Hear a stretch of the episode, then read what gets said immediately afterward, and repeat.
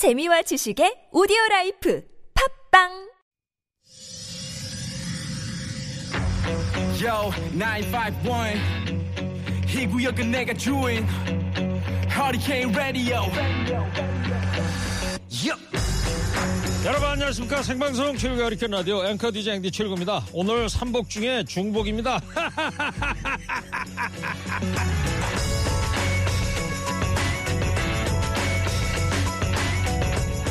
일반적으로 초복과 중복, 중복과 말복 사이의 기간은 열흘 정도 되지만 때에 따라서 중복과 말복은 스무 날 차이가 나기도 합니다. 올해가 바로 그런 때인데요.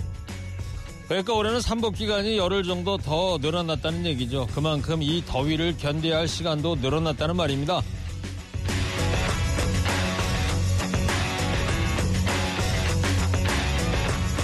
오늘 중복입니다. 복날은 보양식도 챙겨 먹지만 그것보단 마음을 먹는 날이죠. 이 여름을 잘 견뎌내자. 이 더위쯤이야 이겨낼 수 있다. 이렇게 마음을 먹는 날 아닐까 싶은데요. 삼복을 거치면서 벼의 줄기는 마디마디 세 마디가 자란다고 합니다. 이 더위를 견뎌내다 보면 또 한층 성숙했을 내 모습을 생각하면서 더 길어진 삼복더위 잘 보내보자고요. 7월 26일 화요일 시동 거셨습니까? 좋은 음악 꺼랄려 스연증 무휴 하리케인 라디오 휴가 Round, round, get around. I get around. Yeah, get around, round, round. I get around. I get 비치보이스 I Get Around 뜨거운 중복입니다 시원한 바닷가라도 가고 싶은 날씨죠.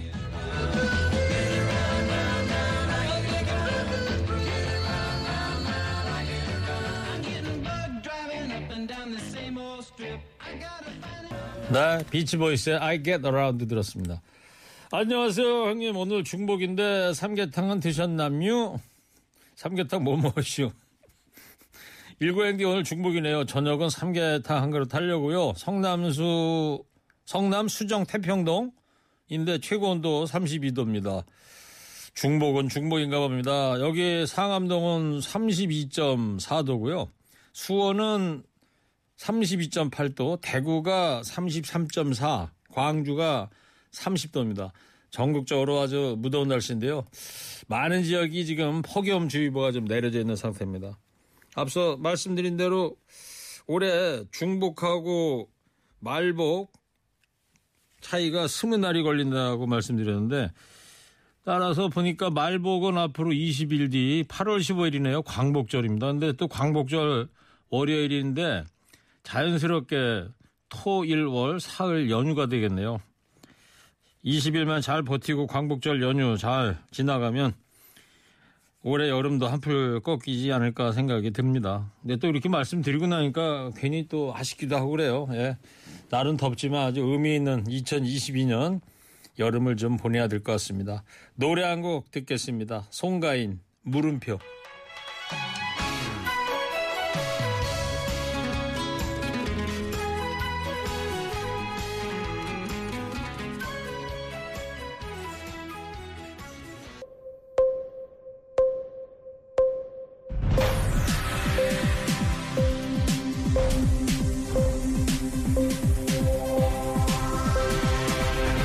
허리케인 데스크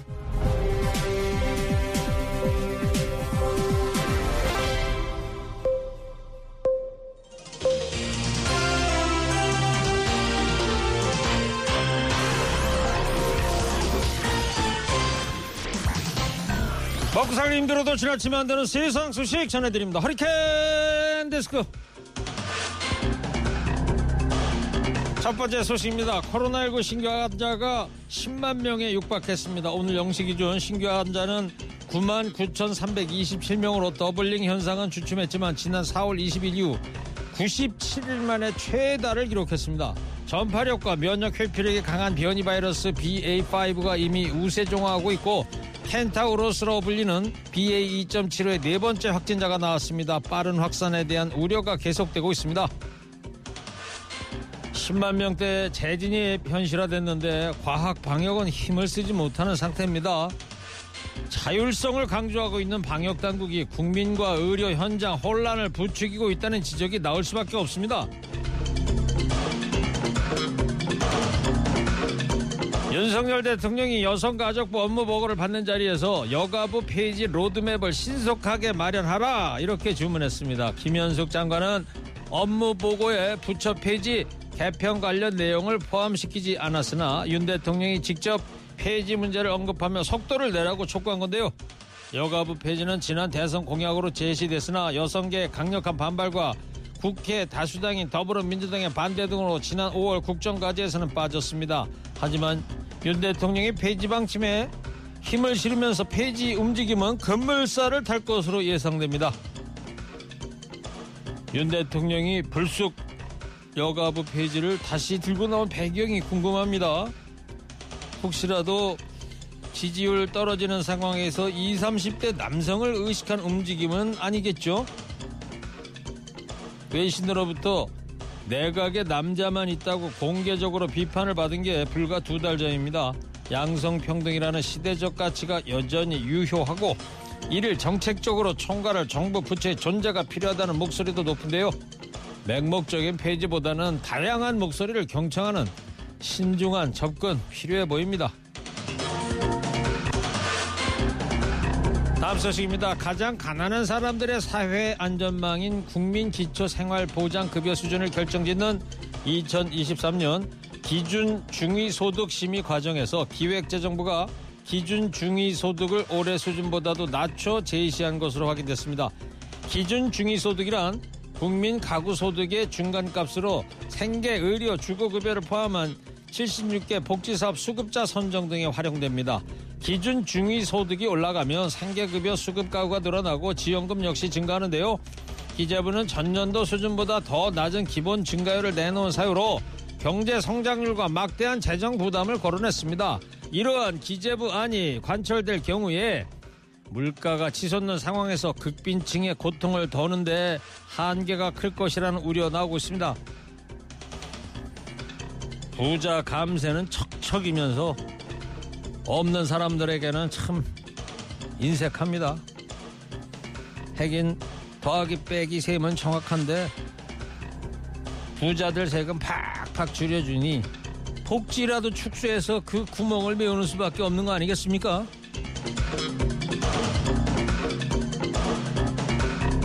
네이버는 지난해 1,100명이던 신규 채용 규모를 올해 500에서 700명으로 줄이기로 했습니다. 작년 연봉을 올려가며 개발자들을 모셔왔던 것과는 180도 달라진 분위기입니다. 지난해 최대 실적을 거둔 금융권은 일찌감치 희망 퇴직을 받고 있고 기업들은 긴축에 나서고 있습니다. 국내에선 LG 에너지 솔루션이 미국 공장 투자 계획을 보류한 데 이어서 SK 하이닉스 청주 공장 증설을 중단하기로 했습니다. 포스코홀딩스 한화그룹도 비상경영을 선언하며 씀씀이 줄이기에 나섰습니다. 이런 가운데 경제협력개발기구 OECD가 발표한 우리나라 경기 선행 지수가 13개월 연속 떨어졌습니다. 지수가 이렇게 장기간 떨어진 것은 근래 들어 처음인데요. OECD는 우리나라가 짧게는 6개월 뒤, 길게는 9개월 뒤에 경기 위축 국면에 접어들 것으로 예상해 혹독한 겨울을 예고했습니다. 겨울이 혹독할수록 살기 힘든 건 서민과 취약계층이죠.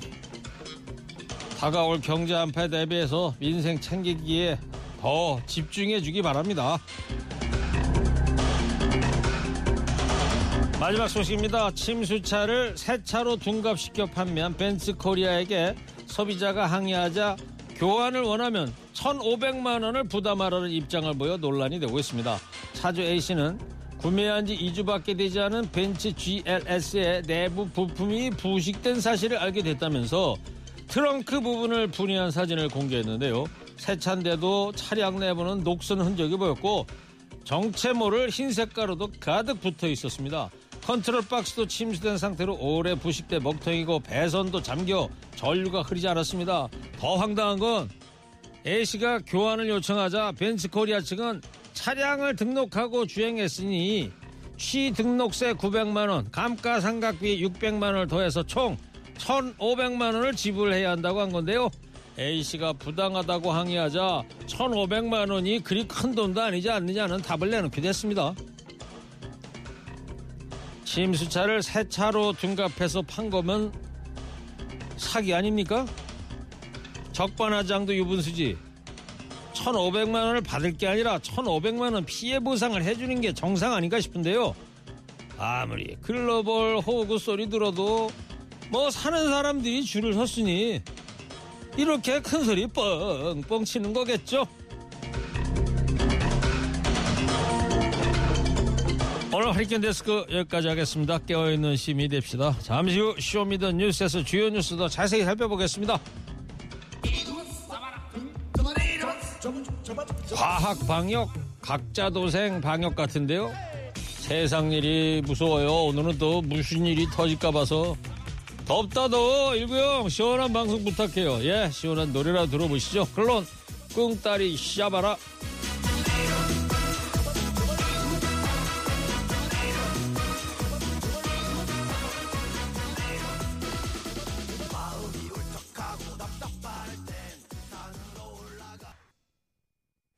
네.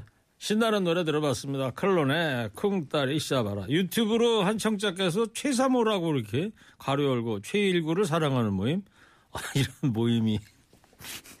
아니, 뭐, 말씀만 이렇게 해주시니까 감사합니다. 예.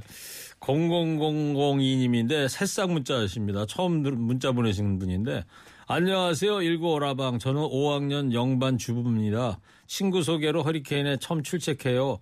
앞으로 허리케인을 계속 듣고 안 듣고는 일구 오라버니에게 달려 있고요. 사연 소개 기대할게요. 소개해드렸어요 지금. 예. 앞으로 열심히 애청하고 주변에도 열심히 홍보하겠습니다. 아유 고맙습니다. 새싹으로 문자도 보내주셨고 그러니까 간단한 저 선물도 하나 보내드리도록 할게요. 주변에 홍보도 좀 많이 해주시고요. 지금 시각 2시 26분입니다. FM 현재 상황 문제 파악 맥락에 집중 묵직한 질문 흔들리지 않는 중심의 축제 일구 몸쪽 꽉 찬 돌 짚고 쇼미더 뉴스. 세상을 바라봐. 어제의 뉴스가 오늘의 변화 쇼미더 뉴스. 진실을 찾아봐. 오늘의 뉴스가 내일의 역사 쇼미더 뉴스 꼭 알아는 뉴스만 골라서 전해드리겠습니다. 쇼미더 뉴스. 뉴스 채널 분들입니다. 뚱커벨 인사이드K 배동찬 소장입니다. 힘내십시오.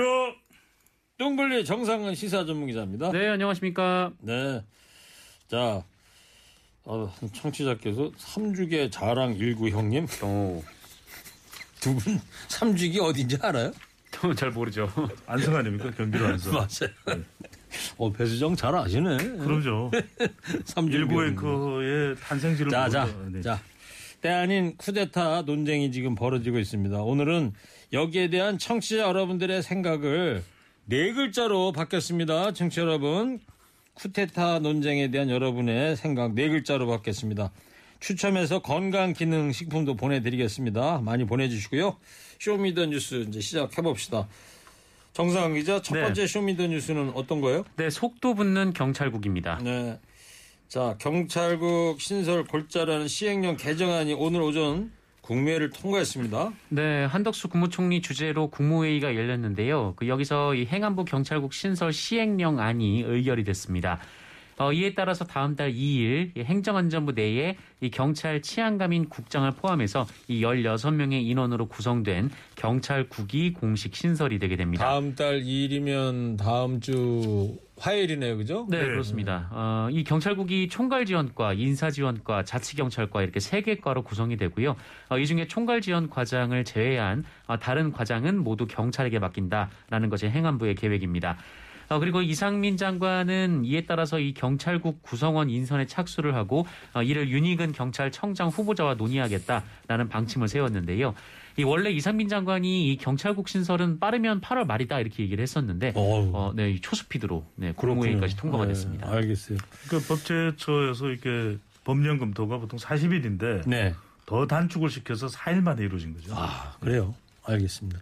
자, 청취자 여러분, 에, 오존주의보 발령이 나서 알려드려야 될 것 같습니다. 경기도 보건환경연구원에서 오늘 오후 2시를 기해서요. 경기도 중부권 수원, 안산, 안양, 부천, 시흥, 광명, 군포, 의왕, 과천, 화성, 오산에 오존 농도가 발령 기준을 초과해서 해당 지역에 오존주의보를 발령했습니다. 실외 활동을 자제하시고 대중교통을 이용해 주시기 바랍니다. 예. 자, 정부 인사들의 이 경찰 비판이 이제 이어지는 가운데 오늘 윤석열 대통령도 한마디 했는데요. 한번 들어보겠습니다. 네, 이 집단 행동에 대해서 깊은 우려를 가지고 있습니다. 국방과 치안이라고 하는 것은 국가의 기본 사무고 그 최종적인 지휘 감독자는 대통령입니다. 그리고 정부가 헌법과 법에 따라 추진하는 정책과 조직 개편안에 대해서는 집단적으로 반발한다는 것이 중대한 국가의 기강 문란이 될 수 있습니다. 국기 문란이다 이랬어요. 네, 그렇습니다. 기강 문란이라는 이야기를 했는데 어, 윤석열 대통령의 입장 역시 이상민 행정안전부 장관이 표명한 것과 크게 다르지 않습니다. 이게 조직 개편은 어, 정부의 결정인데 집단 반발하는 것은 기강의 문란이다라고 이야기를 해서 집단 행동에 대해서 대통령 역시 깊은 우려를 표명을 했습니다. 네. 오늘 윤석열 대통령이 업무 보고를 통해서 이상민 행안부 장관하고 한동훈 법무장관을 만났죠. 네, 오전에는 한동훈 법무부 장관과 독대를 했고요. 그 오후에는 이상민 행안부 장관과 이 독대 형식으로 업무 보고를 받게 됩니다. 이 법무부 업무 보고는 뭐 얘기가 나왔는데요. 이 범죄 예방, 뭐 외국인 정책, 교정, 감찰, 뭐 촉법소년 연령 하향 어, 이런 부처 전반에 대해서 이 업무 보고 자료가 준비된 것으로 알려졌고 어, 윤석열 대통령은 기업 활동을 최우선으로, 그러니까 경제 활동을 중심으로 하는 법무행정을 펴달라 이렇게 당부한 것으로 전해졌습니다. 어, 그리고 오후 이 행정안전부 업무 보고에서는 이 경찰 반발이 일고 있는 이 경찰국 신설 등이 주로 논의될 것으로 보입니다. 네. 자, 경찰들의 이제 반발도 이제 확산되고 있습니다. 네. 이번 토요일 날 경감급 모임이 전체 경찰회의로 확대될 것으로 보인답니다, 지금. 그렇습니다. 원래는 이제 경감, 경위 등 중간 초급 간부들의 현장 팀장 회의로 이제 주최를 하기로 진행이 되기로 예상이 됐었는데 계획이 됐던 것인데 14만 명 전체 경찰 회의로 확대되겠습니다. 이렇게 되면 이제 갈등은 더 커질 수밖에 없는데 서울 광진경찰서 김성종 경감이 보도 관련해서 본인이 이제 의견을 밝힌 것인데 경찰 내부망에 글을 올려서 당초 팀장회의를 경찰 인재개발원에서 개최하려 해서나 이 전체 14만 전체 경찰이 전국 전체 경찰회의로 변경하게 됐다고 밝혔습니다. 네. 장소가 아산에 있는 경찰 학교라 하는 데죠? 예. 그런데 이게 지금 이 장소로는 부족할 거예요. 더 다른 장소가 또 변경이 되지 않을까 싶은 생각이 네. 듭니다. 네. 뭐 14만이 다 모인다는 얘기는 아닌 거죠. 아니겠죠. 예. 네. 자, 경찰들이 이제 실명을 걸고 언론 인터뷰도 이어가고 있어요. 네, 어, 맞습니다. 그 경찰들이 이번에 대기 발령을 받은 유상염 유상 류삼영 총경도 지금 적극적으로 언론과 접촉을 하고 있고요. 또 이 언론과 실명 인터뷰에 나선 일선 경찰들의 수도 늘어나고 있습니다. 아, 특히 이 마산 동부경찰서 양덕 지구대장인 그 류근창 경감이 여러 언론과 인터뷰를 하고 있는데요. 아, 특히 이상민 장관의 쿠데타 발언에 대해서는 이 거기 계신 총경분들이 총차고 회의를 한 것도 아닌데 이 경찰을 너무 비하하고 또 쉽게 보는 발언이다라고 비판하기도 했습니다. 네. 이 류근찬 경감 어제 JTBC 저녁 뉴스에 출연을 했더라고요. 네. 네, 그렇습니다. 그 진행자가 묻는 거예요. 조금 전에 인터뷰하지 말라고 나왔는데 인터뷰해도 되냐. 그렇죠. 그랬더니 자기도 조금 전에 들었는데 인터뷰는 하겠다고 해서 라이브로 어제 인터뷰했던 장면을 뉴스를 예. 통해서 봤는데 하여튼 이제 경찰청에서는 전국 경찰에 공문을 보냈다고 그래요. 예. 언론하고 인터뷰하지 말라고. 실제 그 공문 내용도 공개가 됐는데 JTBC뿐만 아니라 다른 방송에서도요. 내용을 오늘 보- 아침에 김어준 뉴스 공장에도 예. 출연했더라고요. 내용을. 보면은 공문 어 인터뷰도 하지 말라. 모이지도 말라. 이렇게 돼 있는데 지금 경찰 내부의 부- 반응 그리고 분위기 그리고 경찰 게시판에 올라오는 내용은 뭐 불사하고 그러니까 불사라는 거는 어떤 징계를 내리더라도 불사하고 출연도 하고 적극적으로 의견도 개진하겠다. 징계를 감수하겠다 뭐 예. 이런 거죠. 라는 내용이 나오고 있습니다. 어, 이 문제 두고 이제 정치권 여야 출동들도 이어지고 있는데 정상이죠. 국민의힘에서 입장 뭐예요 지금? 어, 국민의힘은 정말 강도 높게 경찰을 비판을 하고 있습니다. 이 권성동 원내대표도 오늘 국회에서 열린 그 원내대책회의에서 어, 경찰은 불법적 집단 항명을 하고 있고 또 민주당은 편법적인 집단 방탄을 하고 있다 이렇게 주장을 했고요. 어, 어, 그리고 류, 류, 어, 류사명 총경이 주도한 서장회의는 이 국가공무원법이 금지하고 있는 집단행동이다라고 얘기를 하면서 어, 경찰 지도부의 해산 명령에도 불복종했는데 이 군과 마찬가지로 경찰은 총을 쥐고 있는 공권력이기 때문에 어떤 항명과 집단행동은 절대 용납하지 못한다라고 비판했습니다. 네, 항명 용납하지 않겠다는 게 여당 입장이고 야당이 민주당 입장은 뭐예요? 박홍근 원내대표도 아주 강력한 반발의 의견을 밝혔습니다. 첫 번째로는 뭐냐면 책임을 물어야 될 사람은 이상민 행정안전부 장관이다. 어, 군- 어, 경찰을 상대로 해서 쿠데타라고 하는 발언 자체는 적절치가 않다. 그리고 이제 대통령이 기가, 기강 문란이라고 앞서 이제 오디오도 나갔는데 이 내용에 대해서도 정작 국기문란을 자초한 건 대통령이다. 이렇게 이제 발언을 냈고요. 특히 이제 가장 강력하게 반발을 하고 있는 내용은 하나의 12.12 쿠데타다. 경찰 총경의 모임이 이런 발상에 대해서 어, 행정안전부 장관 이상민 장관이야말로 행정 쿠데타 같은 발상을 보여주고 있다면서 비판을 했습니다. 네. 정상훈 기자, 이문정 검사의 SNS 글도 지금 화제가 되고서 기사화되고 있더라고요. 네, 그 이문정 대구지검 부장검사가 SNS에 글을 올렸는데요. 이 민주당 주도로 이 검찰의 수사 기소 분리 법안이 처리되는 과정에서 이 집단 반발했던 검사들에 대해서도 감찰을 해야 된다 이런 요구를 했습니다. 어, 이 경찰국 신설에 대해 일부 경찰관들이 경찰서장 회의를 열면서 반발하고 어, 이에 대해서 행안부가 징계 감찰하려고 하는 움직임이 보이자 이 검찰에도 같은 잣대를 적용해야 된다 어, 이런 주장이었는데요. 네. 어, 이문정 검사는 이 법질서와 공직기강을 확립하기 위해서는 특정 집단에 대한 특례나 예외를 허용해서는 안 된다라고 했고요. 어, 경찰관들에 대한 감찰 착수 뉴스를 접하고 이 법률 해석과 법- 어, 적용의 통일성 어, 그리고 재발 방지 등을 위해서도 검찰 역시 신속하게 감찰에 착수해야 한다 아, 이런 생각이 들었다고 말했습니다. 네. 자, 앞서 경찰국 신설에 대한 경찰들의 반발과 관련해서 때 아닌 쿠데타 논란이 벌어지고 있는 가운데요. 청취자분들 생각 네 글자로 지금 받아보고 있는데요. 소개해 드릴게요. 착각 자유, 정신 나감, 검찰 남불, 선거 보자, 검날 치하, 너도 했다, 자기 모순, 어처구니, 경제 챙겨.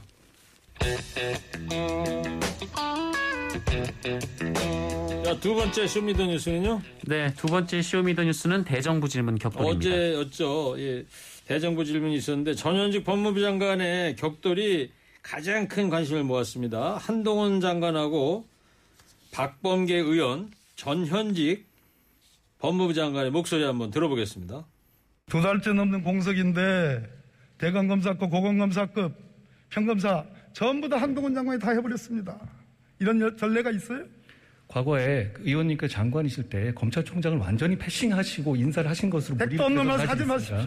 저는 지금 검찰의 의견을 인사 의견을 과거 어느 때보다도 많이 반영했다고 확신하고 있습니다. 내가 두 차례에 걸쳐서 윤석열 검찰총장과 인사 협의를 두번 했어. 그런 협의를 패싱이다.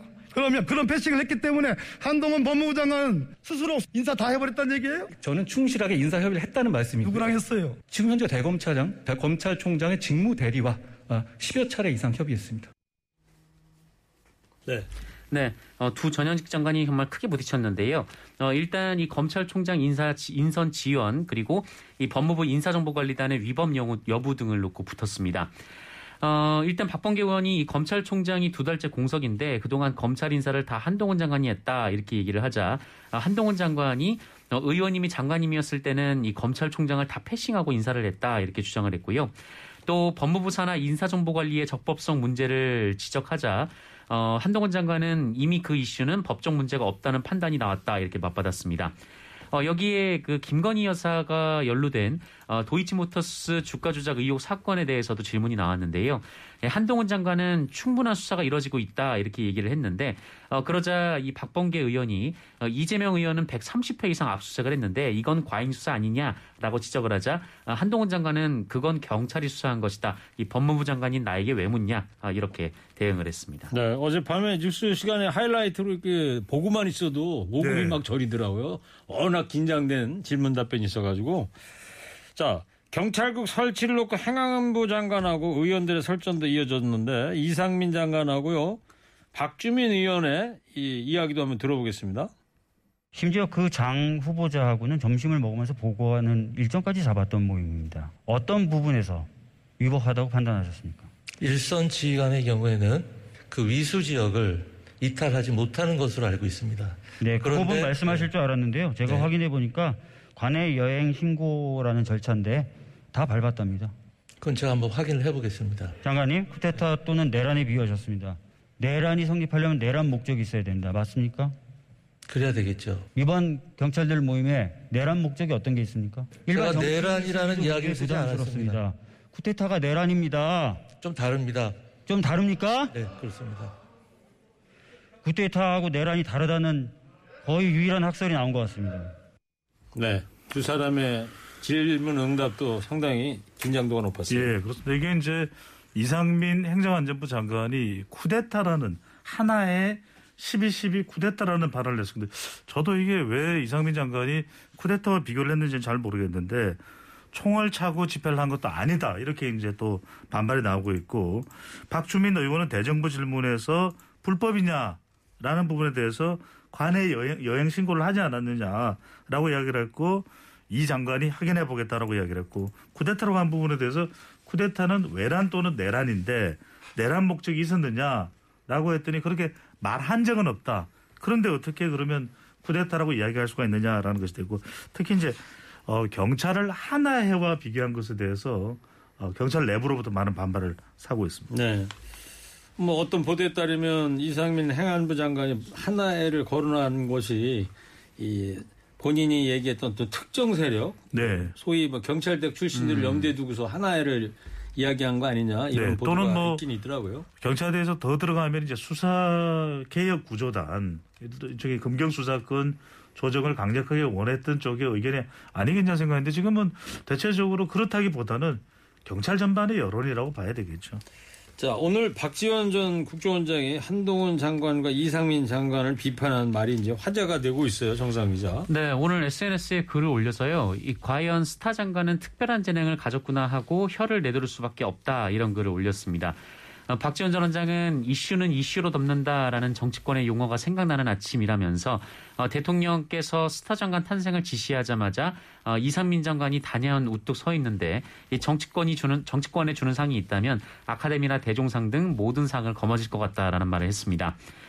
어, 현재 전 세계 국, 전 세계는 물론이고 이 국내 최고의 이슈가 경제랑 물가인데 어, 그런데 이큰 이슈를 일거에 경찰국 신설 이슈로 덮어버렸다 이렇게 얘기를 하면서 어, 하지만 이런 스타 장관이 대통령을 망치고 있다라고 비판했습니다. 네. 오늘 아침 뉴스공장 방송에서도요, 스타 장관이라는 단어를 박지원 전 원장이 언급을 했어요. 박지원 전 원장의 이야기를 한번 들어보겠습니다. 소통 한 번 없었기 때문에 지금 경찰청장 후보자에게 얘기를 하고 우리 결과를 가지고 만나서 얘기를 하자 해가지고 한 거 아니에요. 도대체 무엇을 잘못했어요? 나는 이 정부가 하는 일이 진짜 답답해요. 할 일은 하지 않고 하지 않을 일만 골라서 한단 말이에요. 그리고 지금 최근에 장관들이 대통령께 독대 업무 보고를 하고 있는데 장관들이 보고를 하면은 처음에는 좀 듣고 계시다가 대통령께서 끊고 자기 할 말을 다 해버린다는 거예요. 스타 장관 나와라 어? 이런 얘기를 하시지만은 스타 대통령밖에 없는 거예요. 네. 덧붙일 말이 없습니다. 뭐, 그 박지원 전 원장이 한때는 또 한동훈에 대해서 긍정적으로 이야기를 하기도 했었던 어, 박전 원장인데 최근에 뭐 전 어, 국정원에서 전 국정원장을 직전 국정원장을 고발하는 고소하는 사태도 있었고 상당히 어, 썬소리를 했죠. 어, 지금 뭐가 문제고 스타 장관 운운하는데 어떤 부분이 가장 큰 문제라는 그 문제점을 콕 집어서 발언했다고 봐야 되겠죠. 썬소리. 예, 쓴소리. 예. 자, 여기까지 하고요. 그, 이, 딴 얘기 좀 해볼게요. 국민의힘에서는 이 어민 북송 논란을 두고 어제 에, 대정부 질문회에서도 이 공세를 이어갔어요. 네, 이 국민의힘 의원들은 이 문재인 정부 시절인 2019년 불거진 이 탈북어민 북송 문제를 어제 대정부 질문에서 어, 본격적으로 파고 들었는데요. 예, 하태경 의원은 이 대한민국이 문명 국가가 아닌 괴물 사회로 예, 괴물 국가로 국제 사회에 비쳤다 이렇게 주장을 했습니다. 어, 또 홍석준 국민의힘 의원 같은 경우에는 이 좁은 오징어 잡이배에서 두 명이 16명을 살해하는 것은 굉장히 힘든 상황이다라면서 어, 또 이들의 살해 의혹이 또 거짓일 수 있다라는 뉘앙스로 질문을 하게 됐습니다. 네. 근데 하태경 의원이 이제 이 국방부 장관한테 그런 질문했잖아요. 유엔사 승인을 받은 거냐. 네. 안 받고 냉긴 거 아니냐. 그랬더니 받았다는 거 아닙니까? 네, 받았다고 대답을 했습니다. 그랬는데 권영세 통일부 장관이 오늘 아침에 이 어민 북송을 또 유엔사가 몰랐다 이런 말을 그렇죠. 또 했어요. 왜또 달라지는 거예요? 아니, 그- 그 그래서 결이 다른 거예요 지금? 그래서 머쓱해지는 거죠. 왜냐하면은 북송 어민이 강제 북송된 것은 잘못됐다, 불건이, 불법이다. 심지어는 한동훈 법무부 장관도 국내에서 대한민국 법으로 충분히 처벌할 수 있는데 북한으로 보내질 근거가 없다. 그런 이야기를 했었거든요. 대정부 질문에서. 그다음에 결과적으로 이제 문재인 정부만의 잘못으로 돌아가는 그런 상황이었는데 북송되는 과정에 최종적으로 판문점을 넘어가야 되기 때문에 유엔사 그러니까 유엔사 내에는 유엔과 미국이 포함되는 겁니다. 승인이 있었다. 이렇게 되는데 정작 권영세 장관은 몰랐다. 이렇게 되면서 상당히 어, 상황 자체가 장면 자체가 머쓱해지는 상황이 된 거죠. 근데 또 그러다 보니까 이제 국방부 해명도 꼬이기 시작했는데요. 이 국방부에서는 그 유엔사가 판문점 통과를 허용한 것이지 어, 북송을 승인한 게 아니다라는 좀 다소 의아한 해명을 하기도 했습니다. 아, 참 복잡합니다. 자, 경찰국 신설과 관련 쿠데타 논란 청취자들 네 글자 문자 계속 소개를 해드리겠습니다. 누굴 위해 만사 검통 복창 터져 역지사지 국민 패싱 80년대 그리고 이런 기발한 문자도 빵쿠 통쿠 이게 무슨 뜻인지 모르겠습니다. 빵쿠 통쿠 자, 세 번째 Show Me the 뉴스는요? 네, 독주하는 이재명, 고독한 이준석입니다. 민주당 예비 경선이 시작이 됐습니다. 이 결과가 언제 나오는 거예요? 네, 여론조사가 오늘부터 시작이 됐고요. 이 사흘간의 여론조사를 거쳐서 28일 그게 모레죠, 이- 모레. 네, 모레. 네. 네, 경선 결과가 컷오프하는 발표가 거죠. 됩니다. 예. 네, 발표가 되고요. 목요일입니다. 네. 어, 자. 당대표 후보는 중앙위원 70%, 여론조사 30%를 네, 네. 지금 거치게 됩니다. 지금 여론조사에 나타난 거 보면 이재명 의원이 당 대표로 좀 압도적이긴 합니다. 압도적입니다. 그러니까 전체 응답자에서는 압도적이지 않겠죠. 왜냐면 여기는 국민의힘 지지층도 있고 중도층도 있기 때문에 근데 더불어민주당 지지층만 놓고 보면 압도적이에요. 주- 전체 나오고 있는 발표되고 있는 조사를 종합해 보면 대체로 이제 70에서 이제 80% 대선 추세만 말씀드리는 겁니다. 특정 수치가 아니라 그래서 그래서 나오는 이야기가 어차피 대표는 이재명이다. 어대명 이야기가 나오고 있죠. 그래서 이 부분에 대해서도 여러 가지 뭐 반발들 나오고 있습니다. 수사 관련 반발, 당의 분열에 대한 반발, 또 선거 책임에 대한 반발이 나오고 있지만 여하튼 모든 것을 포함하더라도 더불어민주당 지지층에서는 이재명 의원이 압도적입니다. 네. 자, 이런 가운데 딴 경쟁 주자들이 이재명 후보의 그 셀프 공천 요거에 대한 해명을 요구하고 나섰어요. 어떤 해명이 나왔습니까? 네, 어, 관련해서 뭐 이재명 후보가 그 개항을 공천에 요, 고- 개항을 공천을 어, 스스로 요구했다 이런 박지원 위원장의 그 폭로가 있었는데요. 네. 이 부분에 대해서 지금 해명을 요구하고 있는 상황입니다. 네. 그래서 아직 해명은 안 나왔고요. 네, 뭐 해명은 제가 아직 보지 예. 못했습니다. 네. 이준석 대표는 보면은 전국을 돌아다니고 있어요. 국민의힘 분위기가 어때요, 지금?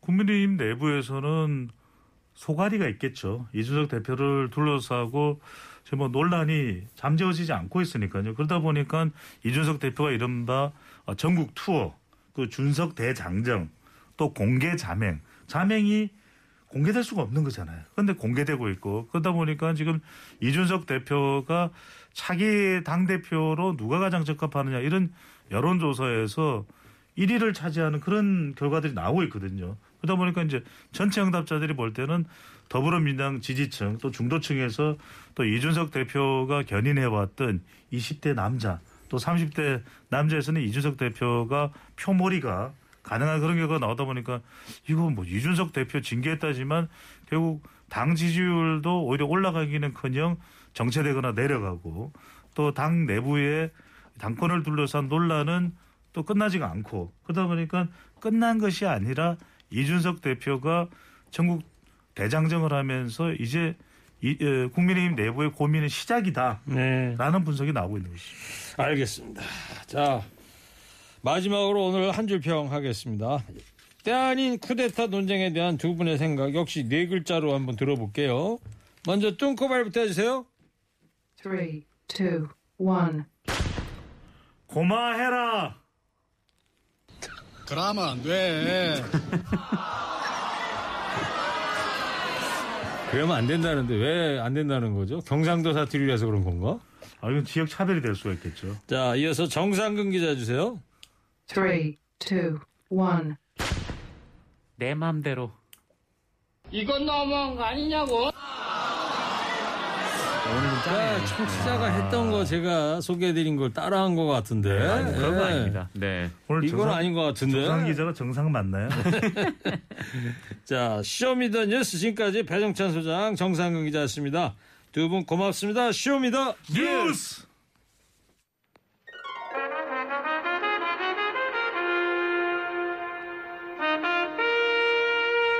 새싹이면 선물 준다고요? 화물차 기사입니다. 저도 열심히 듣고 있는데 저도 새싹 맞죠? 내가 최고다.